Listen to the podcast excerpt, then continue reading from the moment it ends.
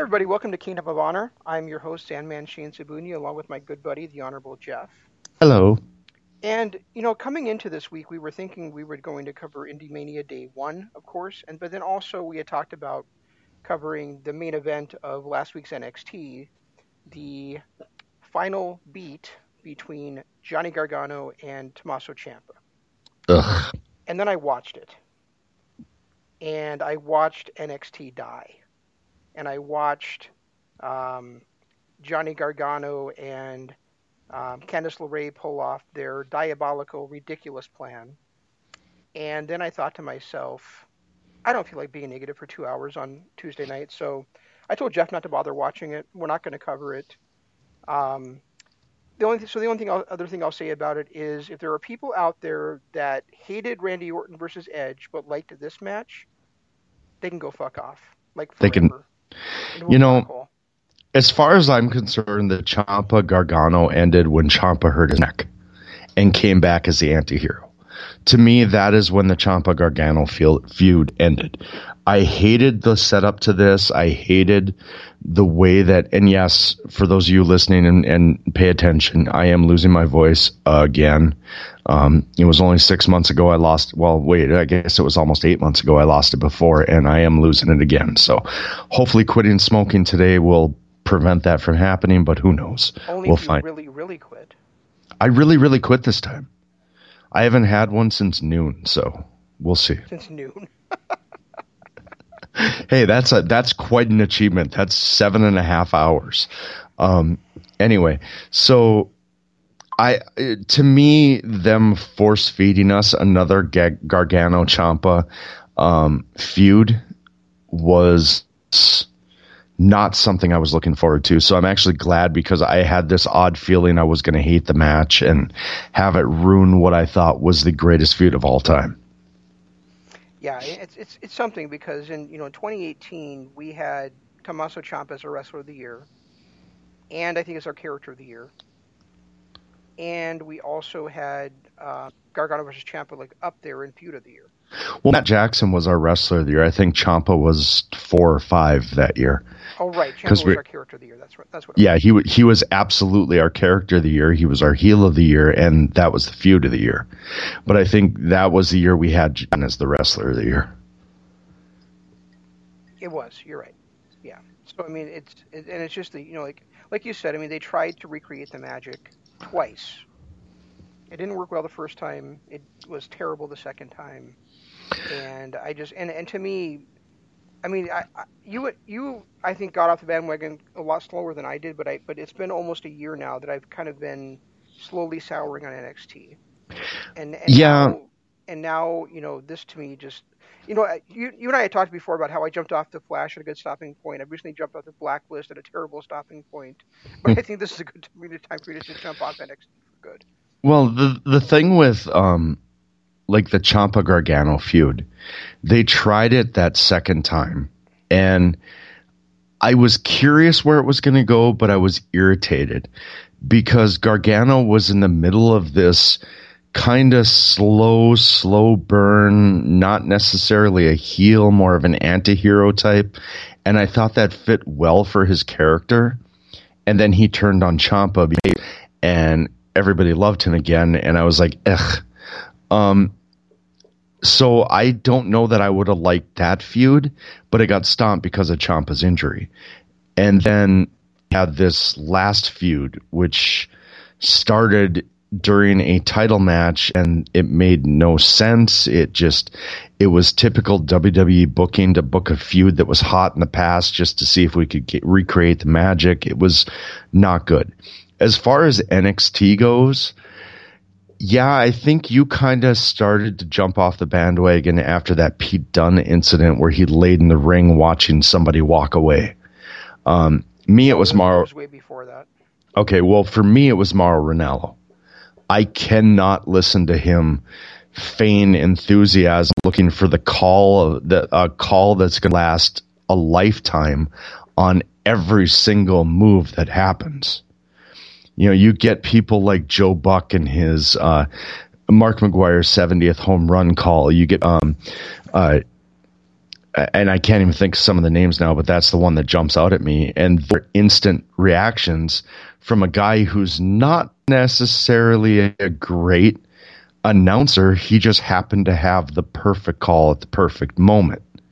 Where Mauro Ranallo seems to be trying to create that perfect call at the perfect moment, no matter what is happening or who's in the ring and it just gets old. And I think that's where I jumped off the NXT bandwagon is because of that. Yeah, well, for me, it's for me it, started with the fact that I just couldn't get into the, the Gargano um, Cole thing like everybody else did, and I could, and I couldn't believe the way people were going Gaga over even even you. Um, and then and then it and but then it was just kind of it started to, like I said like I mentioned before just looked just looked way too polished for me, artificial, inorganic, and uh, my buddy Sidgwick, who I mentioned on this on this show before, he's the one that got me into New Japan Pro Wrestling over over again in 2013. And um, he now writes for What Culture, and he wrote something like, "Does Shawn Michaels just just when he when he's when he's helping coaching these guys up in the performance, does he walk in and go, oh hello my props?" and that's exactly what it feels like. Is that this is all Shawn Michaels trying to recreate his stuff and, po- and, and polish these guys to the point that they're not even real people anymore. And yeah, I, but the problem was is that Shawn Michaels was a real person and his stuff was believable. So why are is he recreating situation or creating situations now that are not? Is he because he wants them to be he I think he's like living vicariously through them, so he wants them to be like he wants them to be perfectionists at doing what he would he wishes he could do in there. And maybe that's it. That you know, and that I guess would make sense. When, especially when you think about it, a lot of Shawn Michaels. Um, situations, especially with Stone Cold and then later on with DX, um, you know, especially in his 05 run, was a lot of that weird silliness that we're kind of getting out of NXT now. And if you want an example of what I'm talking about, just go back th- two weeks on NXT and watch the triple threat match between uh, D- Dijakovic, Keith Lee, and uh, the Archer of Infamy. And, yeah, that was maddening. And uh, watch those three guys all play to the crowd that wasn't there. That was maddening. Um, and but the pro- the problem was is we saw that during um, WrestleMania too. A lot of t- not just the ladder match, but also during a couple of the women's matches, you had um, the wrestlers playing to a crowd that wasn't there, and it was like when John Cena did it, it was kind of in a mocking um, light, but it seemed like when during that ladder match, especially with the crowd popping moments, it felt more like they just didn't know how to not do it especially the very end of that match where it wasn't even a spot. I mean, it was a spot that started it, but when uh, Morrison fell down with both belts, and Kofi Kingston and Jimmy Uso both kind of looked around at the crowd in shock. Like, yeah, what should we do? Yeah, I, I um, that ladder match annoyed me, and I know there's people that loved it, and, and you know, to each their own. Some people are going to love it, some people are going to hate it. I personally hated it because I felt like that was one of those matches that cannot happen without a live crowd.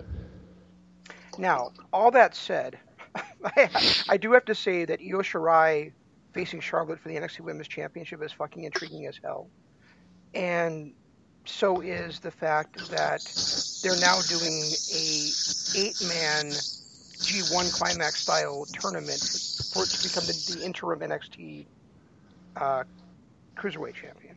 I'm uh, annoyed at the um, Io Shirai stuff simply because we've had Charlotte face turns before and they're never as good as her heel runs. She, like her father, is a natural heel and does her best work when she's a heel. So seeing her as a face again does not make me happy, does not intrigue me even slightly. I don't think Charlotte's going to be the face in that. Io Shirai is um, has gradually been going not towards face, but to being a um, an anti-hero, a tweener. So okay. I so I really don't. So I really think it's going to be more um, anti-hero versus heel than anything else. I really hope that's the case because I don't know that I can stomach another Charlotte run, uh, face run. Granted, we're not watching NXT like we used to, but I'll still check out the takeovers and things like that. I'm not sure that I will. I'm really not. Eh, if I can still check out Ring of Honor every now and then, I think I can still check out NXT. I'm not going to be as devoted as I was by any stretch, but I'll still check it out here and there. I guess when I, I guess what I, I guess what I, for me, I look back over the last 18 months, and the only time I've enjoyed a takeover wasn't wasn't even a takeover. It was that uh, Worlds Collide. Yeah, that was good. I think that might have been the last good one. Because I didn't enjoy most of War Games either. I don't, as far as I remember. I, I, I liked the women's match. I didn't like the men's match, and you were the other way around. But I don't think, um, but I don't think for the most part, part I enjoyed that card. So. Yeah. But anyway, on Yeah, to no, yeah, so- really, anyway, really, really on, good we were, why we're not talking about. We're not talking about. 20 minutes about why we're not going to be negative, and we're negative as hell. so let's get to the positive. Indie Mania. What did you think? You know, I meant to pull up the match rundown because I, I watched it a week ago, and I so I don't I don't have the, the freshness in my mind like you do. But I loved it. I I didn't love. I mean, there I didn't love all of it. Like I didn't love Lashley being on there, but and I wasn't and I wasn't a big fan of the. I never am a big fan of anything Alisha Edwards does, but uh, you know it was nice to see Kris Statlander on an indie show. Um, I- for the most part, I loved it. I was okay. Especially I lo- especially loved the first match, the second match, and the main event. I was going to say, I love the first two matches. I love the last two matches. Everything in between was, eh, it was fun to watch. I, I enjoyed, enjoyed seeing Justin Sysum again. I enjoyed seeing Rampage. I enjoyed seeing, um, you know, Bobby Lashley in another squash match, which I guess he's still kind of doing. Um, you know, there were a lot of, Well, yeah, I mean, we're- I don't know why we're talking about his bedroom stuff. But I can't even give that acknowledgement. That was just bad. but um, you know that those first two matches were absolutely stellar. Absolutely stellar. I the um the intro with uh, Jordan Devlin and and David Starr uh, made me laugh, and there there was so much greatness to it. Uh, I I guess I'm in the minority here when I think that uh, Jordan Devlin kind of looks like a tall hornswoggle, and it's been bugging me for years, and I couldn't figure out why. But that's kind of dawned on me that he's got that really squishy, almost dwarfism face. Uh, and nothing against you, Jordan. You're a hell of a wrestler. You're one of my favorites. But let's be honest. Um, he he looks to me like a tall hornswoggle. I I love the interaction they had in that match. I love the Low Ki in his professional gimmick. see, see, I'm insulted that you even mentioned Hornswoggle on our show. I figured that would be the case. But I, I just that match was just it was it was fantastic. Uh, Walter wasn't he was that overbearing beast, but he wasn't unstoppable. Um, David Starr is still probably the best independent wrestler out there that hasn't been signed anywhere. Um, you know, and and Jordan Devlin, it was nice to see him as an up and comer. So I, I and of course I, I really did like that Low Ki professional gimmick, and I wish that was one that he had stuck with. Yeah, I thought it was great, and I and I thought it was great. You know, when we saw him with a professional gimmick in MLW, it was almost you know, and he and he's still actually running with that, isn't he? Um, he's No, huh? Oh no, he's not. That's right. Okay. Um, what was I going to say? Oh, that he, you know, he basically was just strictly a bruiser and a brawler and a striker. Um, here, he was blending his his uh, cruiserweight style or X Division style in with that, and I and I thought it worked really well. Yeah, I that that might have been one of my favorite matches on the night. Um, if it wasn't for that main event, it probably would have been. I still am going to be partial to Shibata versus ZSJ over that one. That was a great match. What was, the and- next to, what was the next to last match on the show? The semi, the semi main, so to speak. Uh, I'm looking it up. It might not have been what I was thinking of. I might have been thinking that might have been the women's match with Lisha Edwards. I'm trying, I'm trying to find a match listing. I'm not. I think I might have found one here. It might not have been the one I was thinking of. Oh, seriously, come on.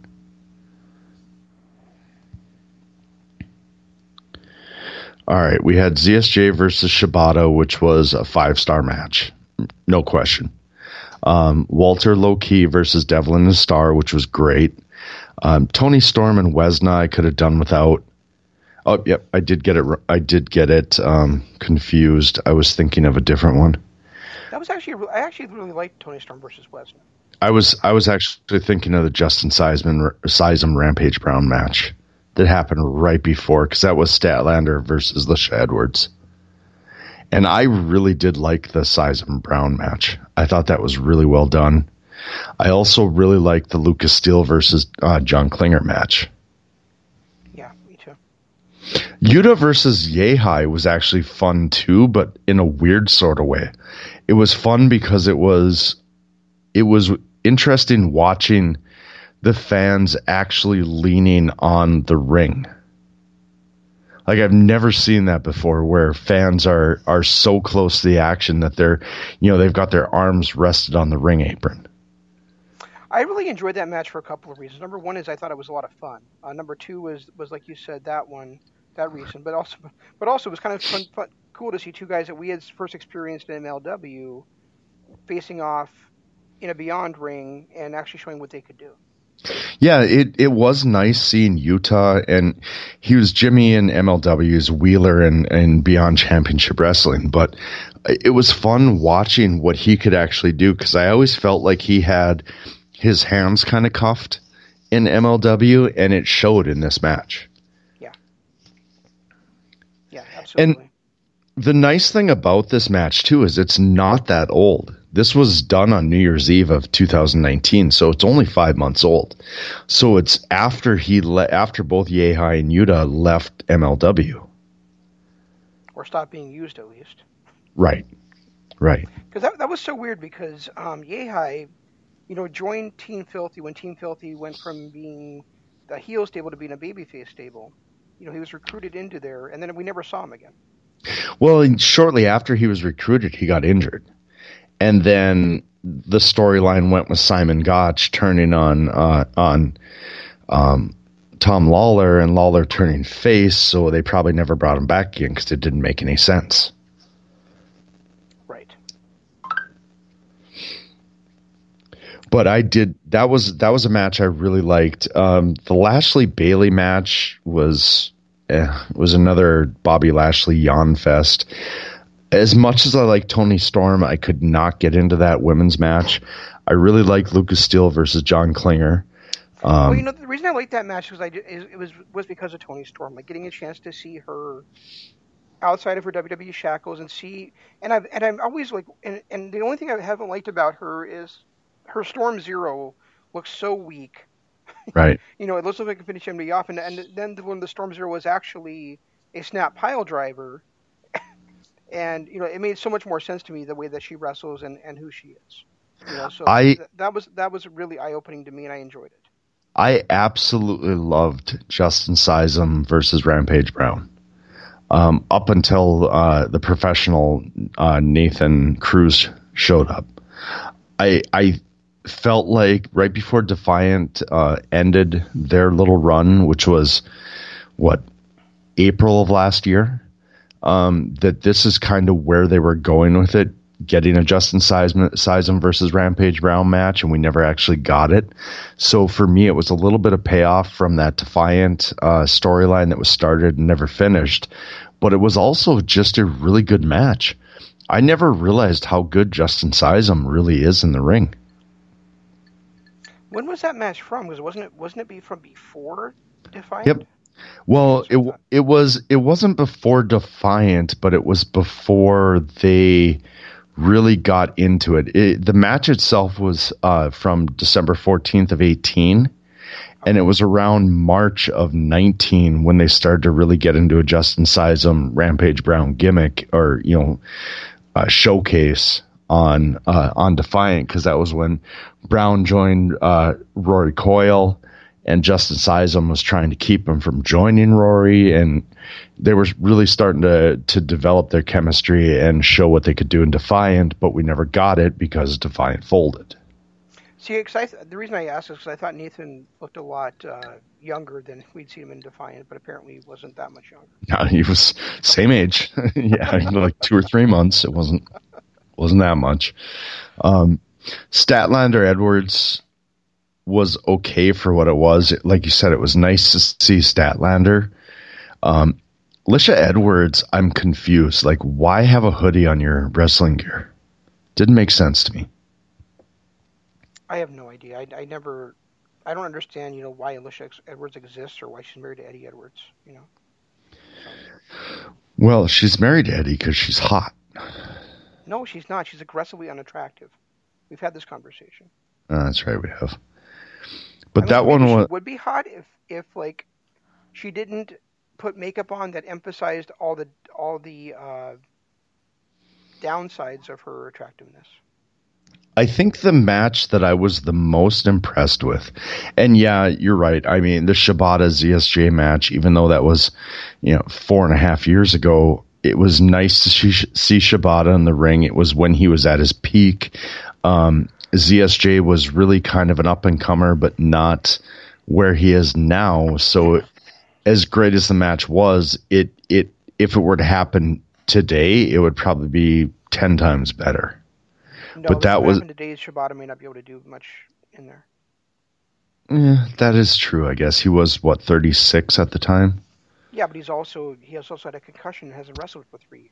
Right, but I'm just saying, you know, if they were both still if they were both still active and that match were to happen now with ZSJ's um, continued improvement and Shibata, had he even maintained the same level, that match would have been so much better. It was a great match. It was a five star match, but I, I think I and you know what? No, I don't even think. I thought that was a great match. Absolutely great match. But for me, the highlight of the match, and it was one that I actually watched twice because I thought it was so good. And it just shows how great Will Ospreay is because we're used to seeing him in great matches against uh, Okada, in great matches against uh, um, Naito, and great matches against Kota Ibushi, and great matches against uh, Hiromu Takahashi.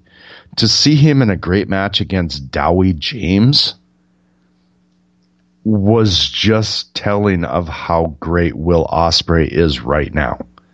And this match happened a week and a half after he lost to Takahashi.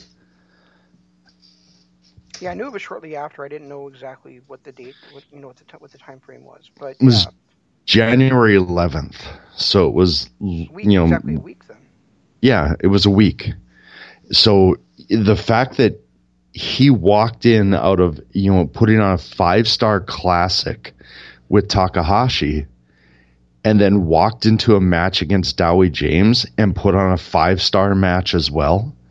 It, it, just it solidifies how great of a wrestler Will Ospreay is at this point in his career. Yeah, that's pretty dang awesome. Um, yeah, I mean, you know, I'm, I guess I guess I have a hard time fully siding with you on that just because I don't know how good Dowie James is. I mean, maybe he goes out there and has these kind of matches every time out.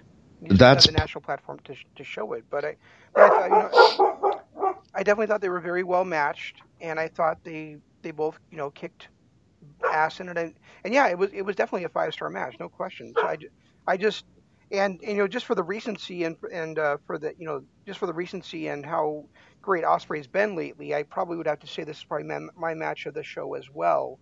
But I still really love ZSJ versus Shibata. You know? Yeah, and a lot of a lot of that, and I'm kind of siding with you on that too. But a lot of that, I think, is because Shibata was our favorite. Like, not even close. There wasn't a second. You know, we had uh, uh obviously AJ Styles was high on our list, but that was, you know, once he'd moved to WWF in 14, that kind of dwindled a little. Um, but at that time in 2016, Shibata was our hands down. He was the best wrestler in the world. Both of you and I loved everything he did. He could do no wrong. And then he was taken from us right when we thought he was about to hit that pinnacle. Okay, so I let's, think let's not say it that way. He took himself away from us. I, yeah, I guess I yeah that's not I guess, especially with what I watched today, that's probably the wrong choice of words. But um, his, his, career unfortunately ended quicker than we had hoped. Um, and because of that, we really never got that closure with him. So seeing him in a ring, seeing him perform at the level that we remember, I th- I think might have put because I I'm kind of there with you too it was hard for me to pick this Ospreay Dowie James match ahead of that. A lot of it was because of the feeling that I have for Shibata. Like I never got that closure. I never saw him on the downside of his career. Like Ric Flair, I saw on the downside. AJ, I'm seeing on the downside. Jericho on the downside. You know, Shibata was at the top of his game when he got that injury. So we never really saw him decline. So seeing him in the prime of his career as everything that we remembered about him from four years ago, I think put a little more nostalgia twist on it than maybe should have been. That's fair. Um, the other thing with Shibata is, while we're talking about him, is that, uh, and this won't be the last time we talk about him tonight, um, but um, the um, the other thing with, with him is that you and I were late to the party with New Japan Pro Wrestling. You know, we started. Right. You know, we started. I started watching them again in two, 2013. I think maybe you were a year or two after that. Um, and and the thing is that we weren't part of him coming up as one of the three musketeers and then leaving to go into MMA and then coming back. So we right. didn't have that same baggage that a lot of New Japan Pro Wrestling fans did. So we were just able to to judge him on what he was doing and just kind of fall in love with his style. Well, my first my first ever Shibata match is still considered my favorite match of all time, and that was that never never bout at Wrestle Kingdom 10 against Ishii. Again, not the not, not the last time we'll talk about that match tonight. but uh, yeah, and I, I, know where you're going with it too. But um, that match was my first experience to Shibata and to me that is still you know I what are we five years later mm-hmm. and it's still probably my favorite match of all time and every time I watch that match, every time I, you know, think about that match, I still get the same feelings. So a lot of it for Shibata for me, that was my introduction to Shibata. And to see everything that he did for the next two years after that before his injury, it, it just he became that quintessential wrestler to me, and the fact that he you know left before he really hit that stage, before he really got that championship, before he, you know, had the downfall, he's always going to have that soft spot, spot in my heart. So when I see a match between him and anybody, I'm immediately going to give it a star higher than it is. Just because of the nostalgia part.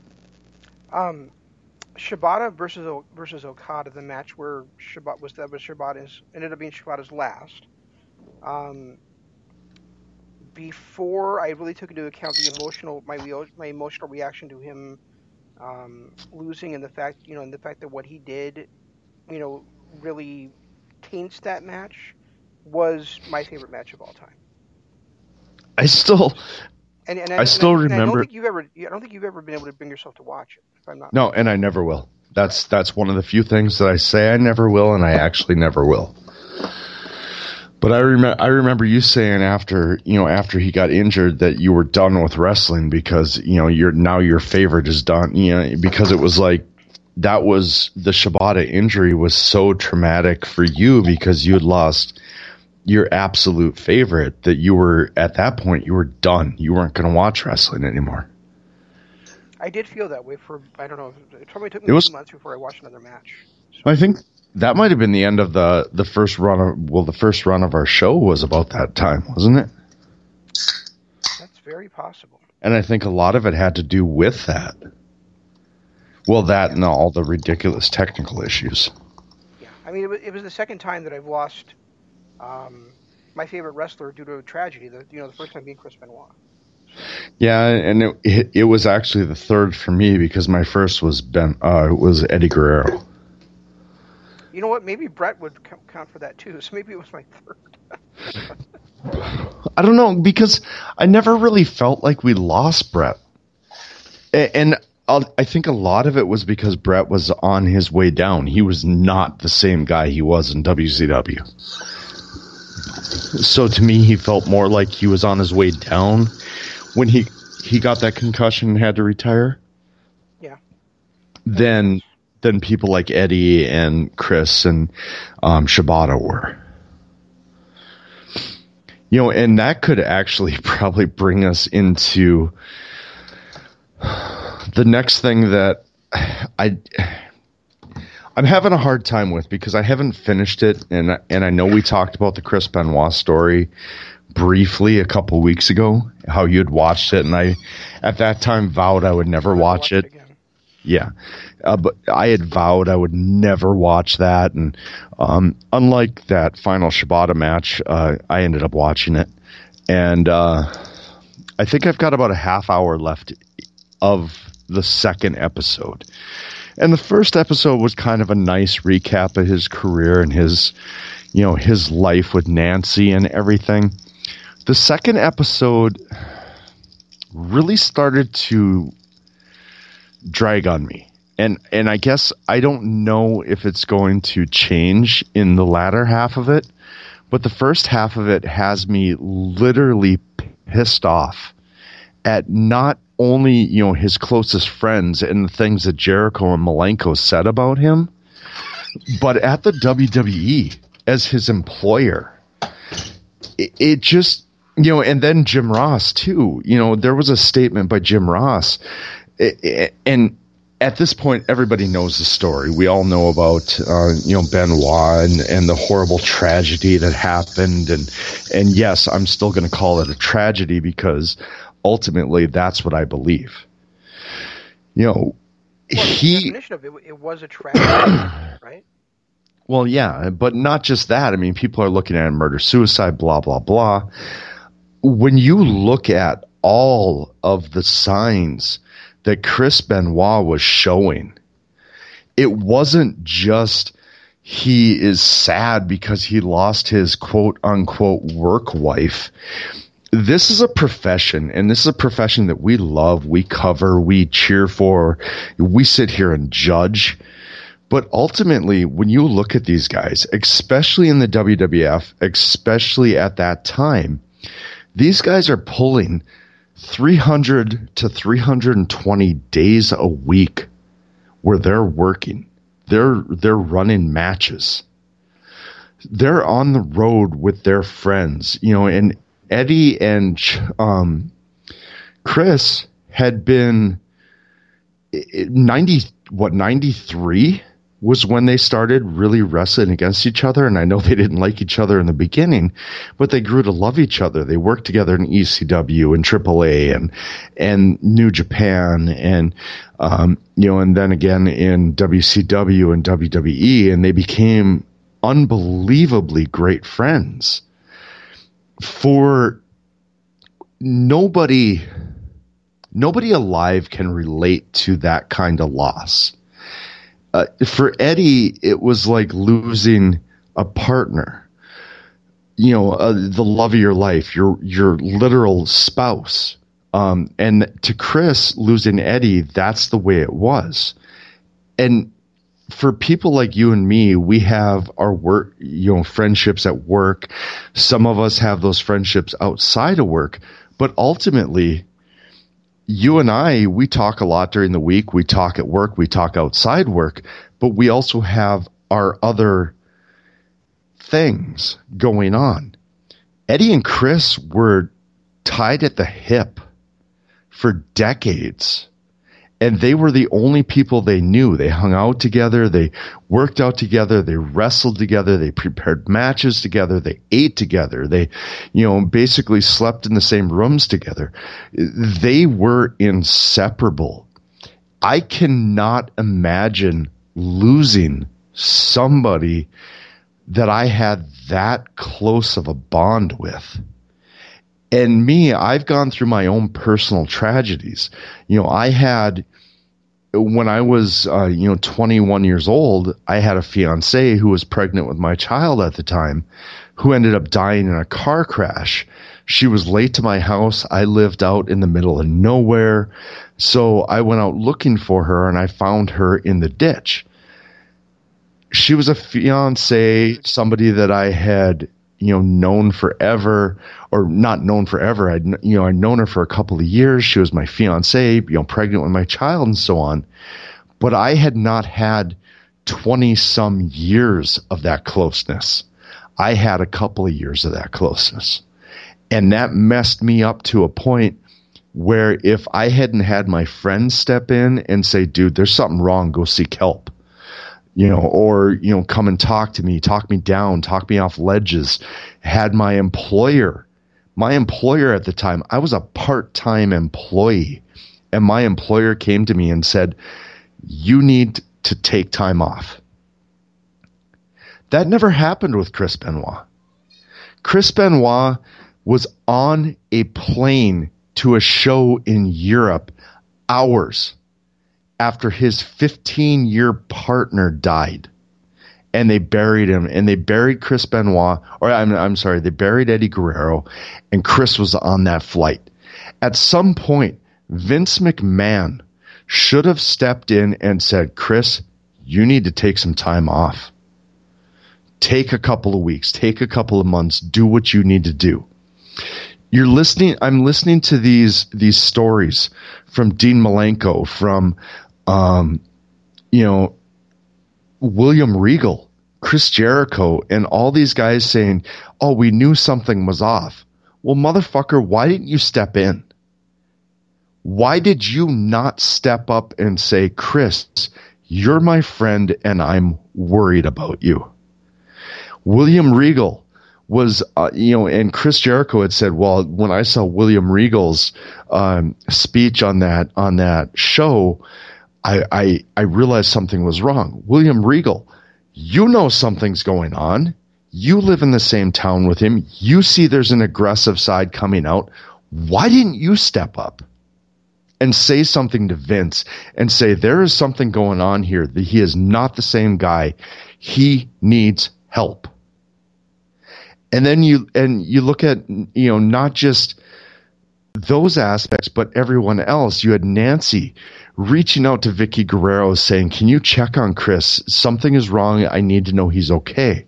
You had Chris uh, Jer- uh, Benoit kind of not being the same guy in the workplace.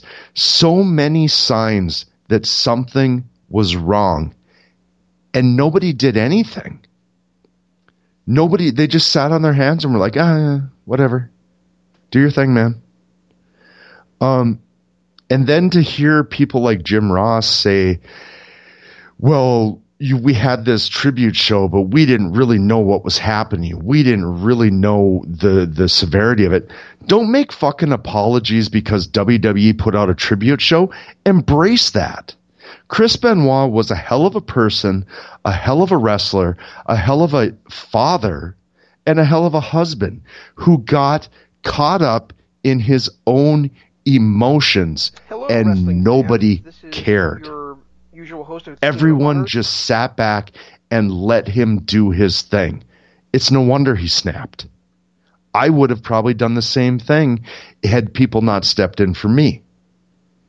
It just watching the second half of this, I know you had your feelings on it, and I know you might have had a different feeling on on Chris afterwards. But for me, watching this from my history and from my personal um, I, situations I've gone through, I may have had a different take on it.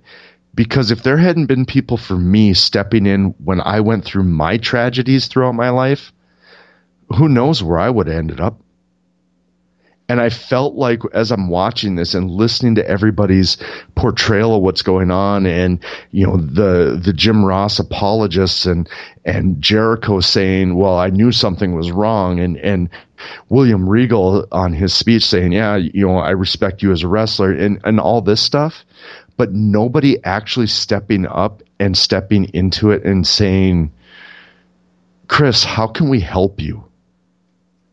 It just, it kind of touched me in a nerve that I, I don't know I'm going to watch the rest of it. I probably will. I, I just, I kind of had to get that out there. They actually ended, they actually ended on the best note, on the best positive note possible. So it might be worth it to see through the end to see what happens. All right, I probably will. Uh, but it just but, but, it, it was um, one of those things that was really really kind of weighing on me kind of heavy because I've been in situations I've you know I I've dealt with depression my whole life. I've dealt with you know loss and tragic loss. Not just loss, but tragic loss. And to know the the level of friendship and everything that he and Eddie had, I could not imagine losing that level of friendship. That I mean that level of friendship is beyond marriages there's marriages where people don't spend that kind of time together. So to have that kind of loss um, really kind of stuck with me. And then to see the way that, um, you know, he was clearly in pain, but being uh, the bad guy, you know, he's the alpha male. He's in this profession where you're supposed to be this strong alpha male. And he never, of course, sought help he just tried to work through it. And you can't work through that. You just can't. So yeah, you know, you know what what strikes me about it is that, like you like you said, I mean, guys like um, Chris Benoit and Dean Malenko, um, Chavo, even who had kind of become, you know, Chris's default best friend after Eddie, you know, passed and and then Vicky, who sat there with Chris like crying in her arms and didn't like tell him, you know, you need to go get help, um, or or like call WWE and say, hey, he needs help. I mean, that's that's all things that should have happened, and and you know, I mean, you you you don't want to you know step in you don't want to step in somebody else's life. You don't want to. Um, you don't want to you, you, you don't want to get in, in their business but at the same time if you don't then something then then something could happen where it's too late for you to do it. Well, it's and, it's and, not. And, and, as far as the WWE goes, for them to not have stepped in and told Chris to take time off is absolutely ridiculous when they did it twice a year before that. You know, they would not sign Kurt Angle because he would not go to rehab. You know, they, they let him, they let, you know, one of the greatest wrestlers in the, in the history of their company walk away because he wouldn't get the help that he needed. And at this, and then also like right around that same time, you know, they, they took the belt off Rob Van Dam because he had the the, the driving while high incident, and then they made him go to rehab too. So but they let to, for them for them to not tried any of that with Chris Benoit a year later is just completely irresponsible and, and ridiculous. And I think the part that is really kind of getting to me is the fact that not only did they not do anything, but they've tried to wipe him from their memory. You know, they're looking back now, oh, we made this tragic mistake because we put on this memorial to him without having the all of the facts and all of the details. You know what? At some point I get it. I get it. You're trying to preserve public image, you're a publicly traded company at the time you were entering the PG era, so you had to kind of distance yourself from those things.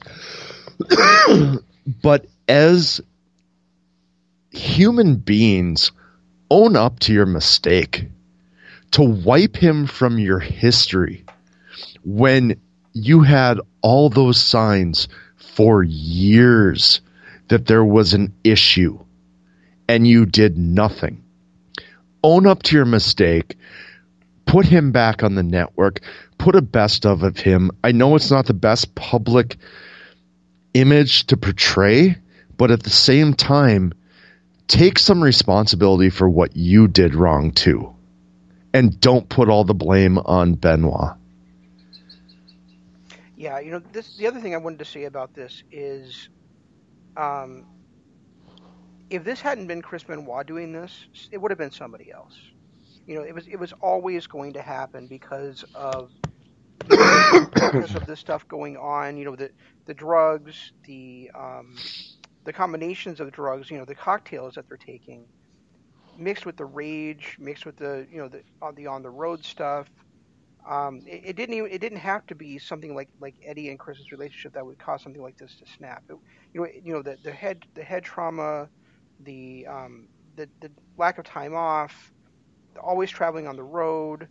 Um, you know, like I said, the drug cocktail. I mean, all that, all that's a lethal combination. That, and that, that's always, it's always going to end in tragedy in some way, shape, or form. And it's, and it was only a matter of time until something like this happened. It sucks that it was Chris Benoit that did it.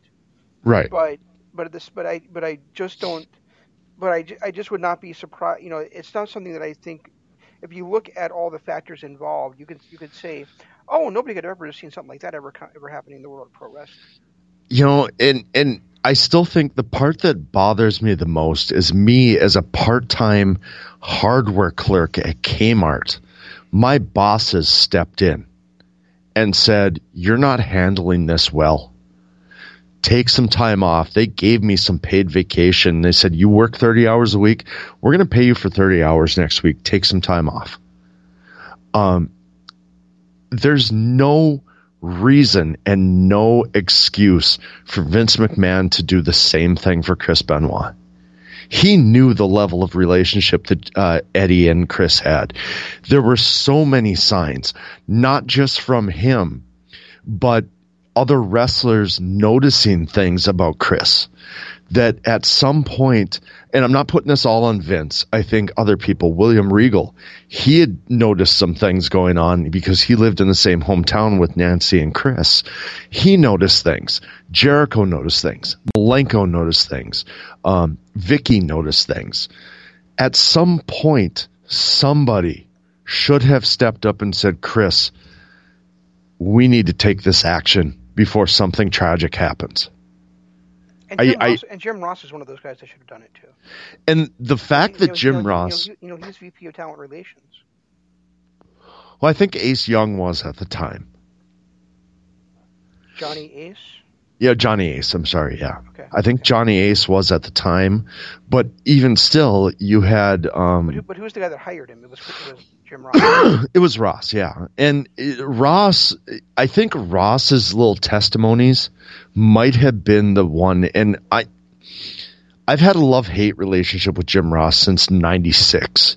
You know, I love him at times. I hate him at times. You know, I critique his commentary. I critique the way he approaches things, the you know the fact that he doesn't seem to give the the right amount of homework that he should towards certain things, like like he did with New Japan. Um, but ultimately, the interview that he gave in this second half, the part that I've watched, I've only watched half of it, but when he's screaming, we didn't know at the time. We didn't know. We went with the information we had. It's like, Jim, own up to the fact that you could have done something too. You knew Benoit. You knew that he was going through something personally in his head that he couldn't escape from. You can't spend that kind of time with somebody and not know. It's like you and I, you're probably my best friend right now. Uh, you know, we talk a lot during work. We talk a lot outside of work. It's not just wrestling, it's music, it's life. If you notice something about me that was so far off from my normal, would you not say, hey, dude, what's wrong? Of course I would. Exactly. And for people like Ross and Jericho and Benoit and, or uh, not Benoit, but Malenko and Vicky and, you know, all these other people that are friends with Chris, that spend 300 some odd days with Chris a year, to not step up and say, dude, what's wrong? Do you need help? Do you need to talk? Do you need some time off? It just, it irritates me.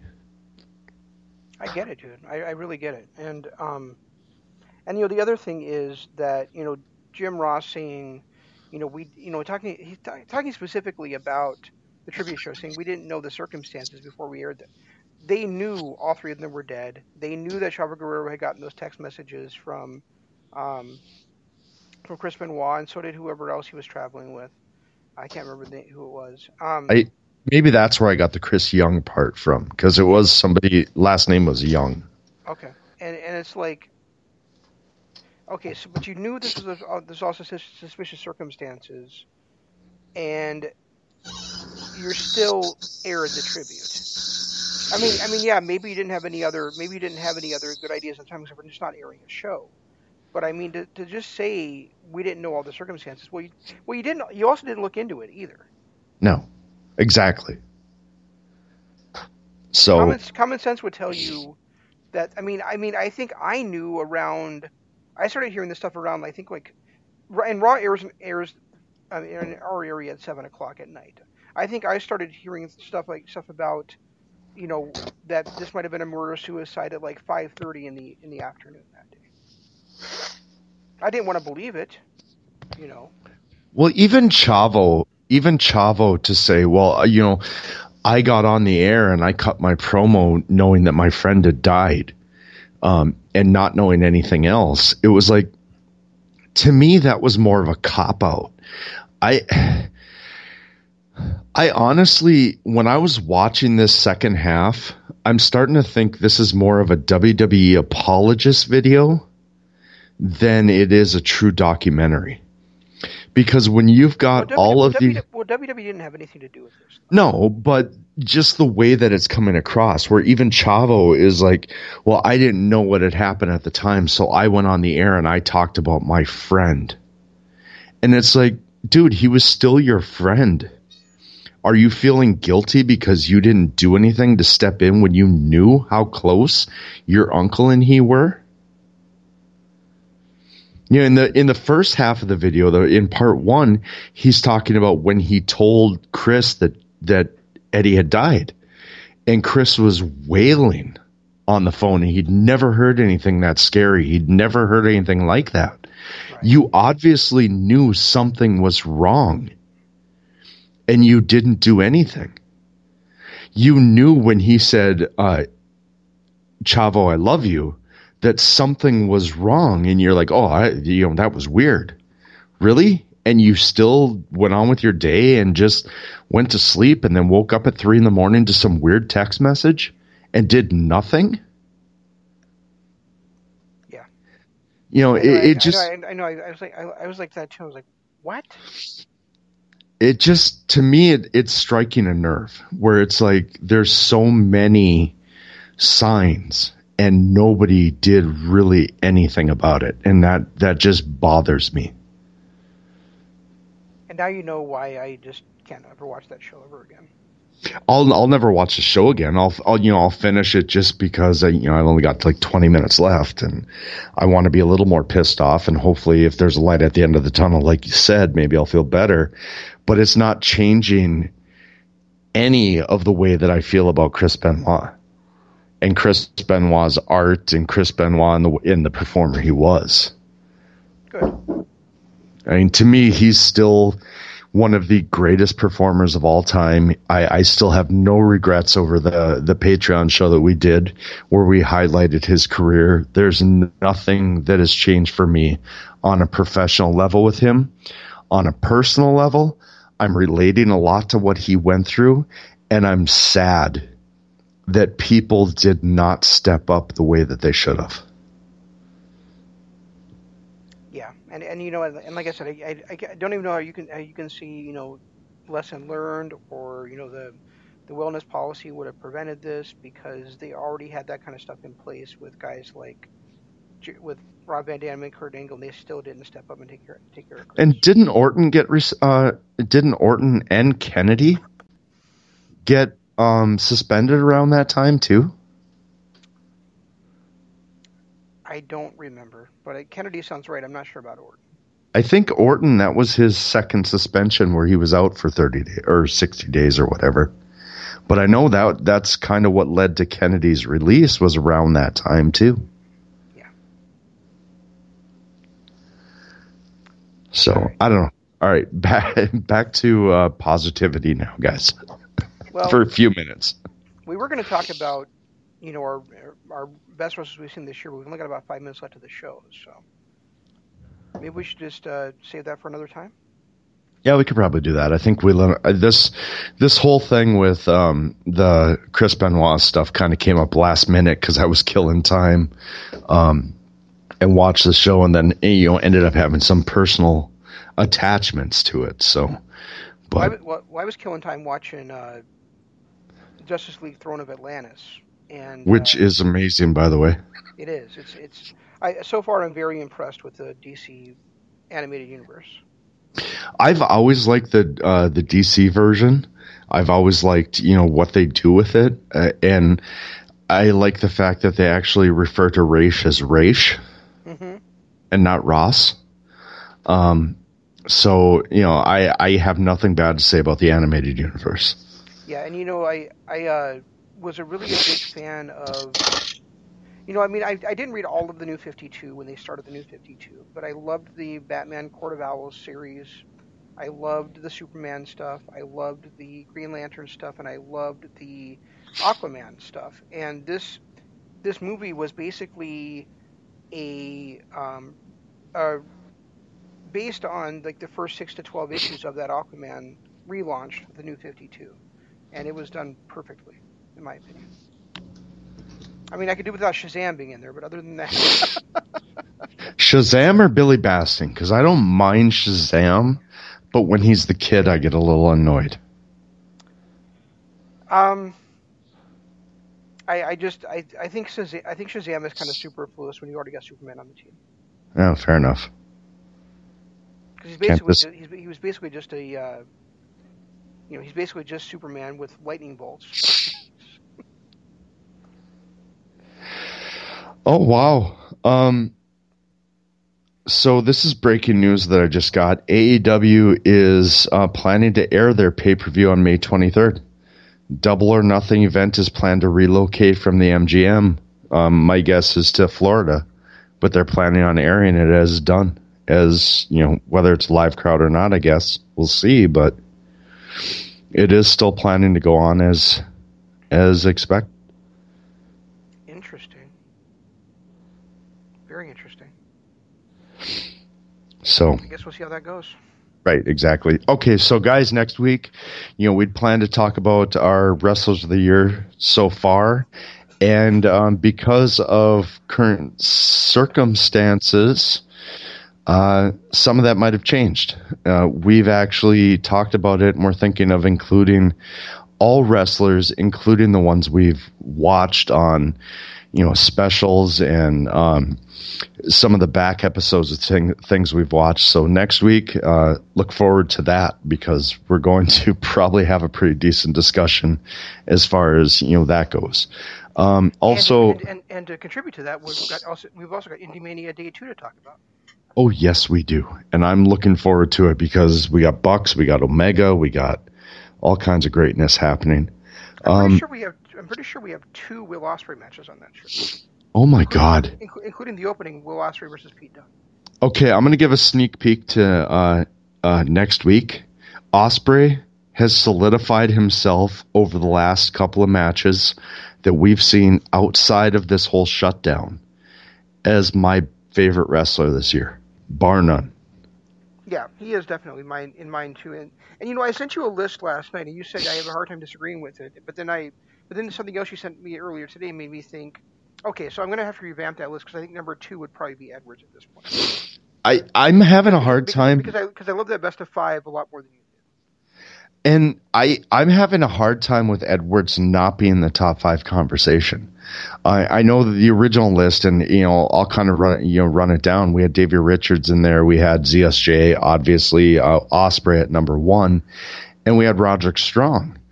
But when I'm thinking about the matches we've seen this year, Eddie Edwards has been strong in every single match he's had. His two against Daniels, his Michael Elgin, and the Michael Elgin series, and then his match against Davey Richards and against Roderick Strong.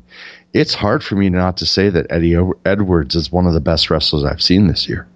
And don't forget, we also saw Eddie Edwards and uh, Davey Richards team up as the American Wolves against America, against uh, the world's greatest tag team as well. That's right. Yeah, we did.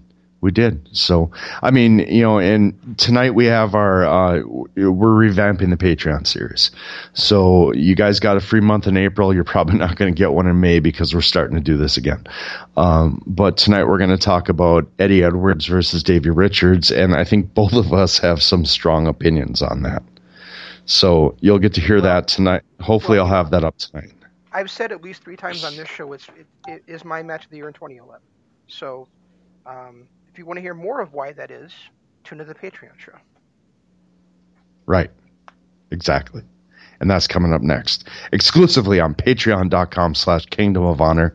Go there, subscribe, donate to us. Um, it helps us out keeping everything alive. And we might have some more big things coming along. Um, we talked a little bit about it before the show. We're going to talk a little more in depth and uh, see what we can accomplish. Also, YouTube, if you're listening right now, please hit that like button, hit the subscribe button, ring the notification bell, and uh, share to all your friends because we really want to build this YouTube channel as well. And of course, I finally, finally, after five days, got back into my Twitter. Somebody hacked it. They uh, put up some posts that I did not approve. And then um, I got back in. So um, back into my Twitter, it's at Regi Co-op. Uh, he is at Sandman LOP. Use the hashtag DAD and the hashtag KOH uh, to follow us on all that stuff. Um, I don't know if you saw this, but I was having an exchange earlier with a couple other LOP guys, and uh, one of them had a great line where you said, "I gotta find it again here," but uh, yeah. Um, God, I suck at Twitter.